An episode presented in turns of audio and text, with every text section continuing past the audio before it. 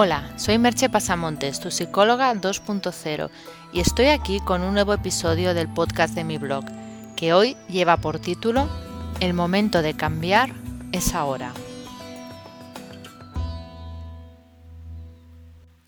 No es la primera vez que comento en el podcast o en el mismo blog que una de las cosas que más nos cuesta hacer como seres humanos es cambiar. Podemos leer frases y frases sobre el cambio, repetirlas en las redes sociales. Cuando pones una frase sobre el cambio, normalmente hay muchísimos me gusta y mucha gente que, que la copia.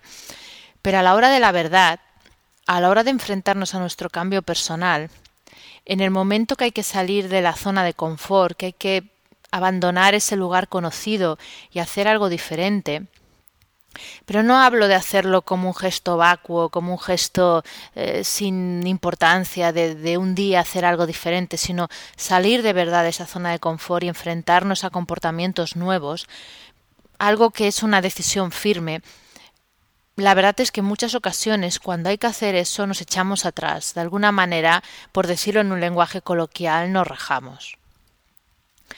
Nuestra resistencia al cambio es una de las cosas curiosamente que más nos caracteriza como humanos. Mm, ya he comentado también en otros podcasts o en el, o en el blog que, y creo que es importante tenerlo presente, que nuestro cerebro tiende a la rutina. Se calcula que aproximadamente el 85% de las actividades que realizamos de manera cotidiana son rutinarias. Esto sucede porque las actividades repetitivas incluso actividades y acciones que nos pueden perjudicar. No hablo solamente de hábitos saludables y de hábitos que nos benefician, también de los que no lo son. Cualquier hábito en el sentido de repetición. Estas acciones, estos hábitos, crean circuitos cerebrales ya específicos. Entonces, para nuestro cerebro es muy fácil discurrir por esos circuitos y además supone un gran ahorro de energía. Eh, los organismos en general, los animales, las plantas también, y nosotros, evidentemente, somos grandes ahorradores de energía. Y entonces, eh, para hacer esto, solemos escoger el camino de hacer las cosas que nos permita el mayor beneficio, el mayor rendimiento con el menor coste energético posible. Hemos de pensar que aunque hemos evolucionado mucho, nuestro cerebro conserva aún muchísimos rasgos del cerebro primitivo, el cerebro que de alguna manera tenía que enfrentarse a condiciones de vida muy duras, a una gran escasez de alimentos, a cambios climáticos muy grandes con pocas posibilidades de, de abrigarse porque bueno cuando el, el, primer hombre vivía en la sabana africana evidentemente no tenía muchas opciones de, de poner el aire acondicionado. Entonces, bueno, el cerebro se las apañaba para el día que había comida comer, el día que no ahorrar el máximo de energía. Con lo que de alguna manera esta rutina, esta manera de crear hábitos no nos tiene que extrañar, porque nos ha servido para sobrevivir y para que sobreviva la especie. Lo que pasa es que en la actualidad, sobre todo en sociedades occidentales, empieza a ser un lastre, ya que tenemos un acceso más o menos fácil a los alimentos, a, mm, una vivienda o a un lugar donde protegernos de, de la climatología, etcétera. Y entonces lo único que hace esto es perpetuarnos en, en conductas repetitivas. Comenté en otro podcast que se titulaba Si me conviene ir al psicólogo, que una de las formas de efectuar el cambio es contando con una ayuda externa, ya que lo más natural es que nosotros mismos seamos ciegos a ciertas áreas de nuestro propio ser, de nuestro carácter, de nuestras actitudes y comportamientos. Llevamos tanto tiempo viviendo con nosotros que en muchas ocasiones ya no sabemos quiénes somos hace unos poquitos podcasts hablaba del, personaje, de esa máscara que creamos para de alguna manera ir por la vida, para defendernos de, de nuestros miedos, para protegernos de algún modo. Y, y es una máscara que en la mayoría de ocasiones ni vemos. En el psicólogo o el coach o la persona, el profesional que te ayuda, puede hacerte de, no solo de espejo, porque es muy típico decir que hace de espejo, pero además de espejo puede ayudarte a ver aquello que no reflejas en el espejo, porque de alguna manera permanece oculto, pero que está marcando tu día a día, que está marcando tu comportamiento. Eh, es cierto que podría un amigo ayudarte y es bueno que tengas amigos y que tengas amigos que hablen con sinceridad contigo, no solamente que te alaben.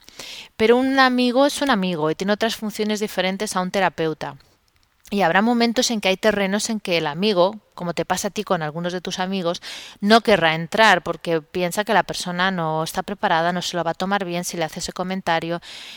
Pero es precisamente en esos terrenos en los que hay que entrar si queremos hacer un cambio. Hay estudios que nos dicen que solo cambiamos cuando las circunstancias externas nos presionan o cuando el malestar interno es tan grande que nos obliga a hacerlo.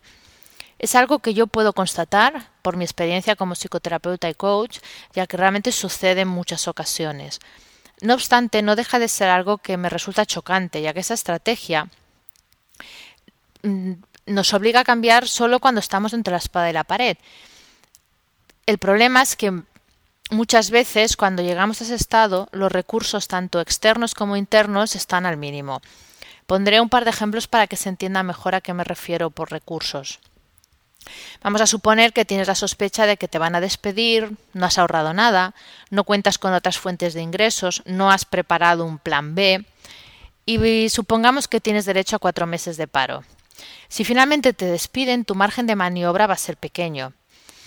Es obvio que te verás en la obligación de moverte y actuar, de hacer cambios, pero el límite temporal a consecuencia de, este, de este problema económico puede restarte oportunidades, vas a estar como muy forzado. Este sería un caso como de, problema en, los recursos externos.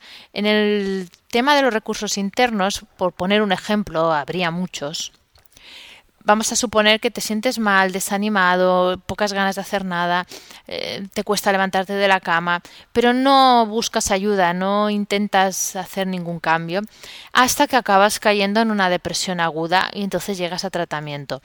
Cuando llegas a tratamiento llegas bajo mínimos porque has agotado tus recursos internos.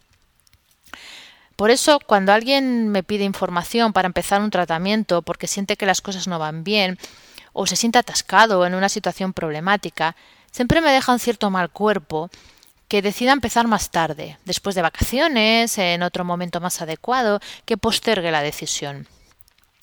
El momento de cambiar es ahora. El día para dejar de fumar o empezar la dieta es hoy. El día para empezar a cambiar aquello que no te gusta de tu vida es hoy.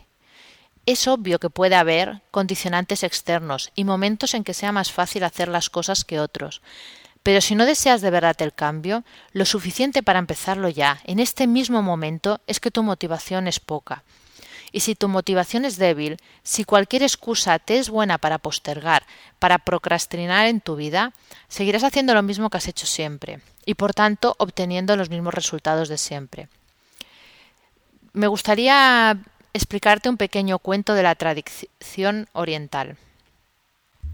El aprendiz visitó a su maestro un día y le preguntó Maestro, ¿cómo puedo llegar a la iluminación? El viejo sabio se llevó al aprendiz al río sagrado, el Ganges. Le hizo arrodillar en la orilla y poner la cabeza justo encima del agua. Entonces el maestro colocó la mano encima de la nuca del aprendiz. Empezó a empujar y meter la cabeza del aprendiz completamente en el agua. Después de un minuto, el aprendiz se puso muy nervioso Después de un minuto y medio, el aprendiz entró en pánico. Se movía bruscamente, agitaba los brazos, el cuerpo y la cabeza para poder salir. El maestro le mantenía debajo del agua. No podía sacar la cabeza del agua. Después de dos minutos, cuando pensaba que se iba a ahogar, el maestro le soltó. El aprendiz saltó del agua, deseando respirar. El maestro se reía. Dime cuál ha sido tu deseo más fuerte ahora. Poder respirar, dijo el chico. Ahora bien, dijo el maestro, si tu deseo hacia la iluminación es igual de fuerte, entonces la recibirás.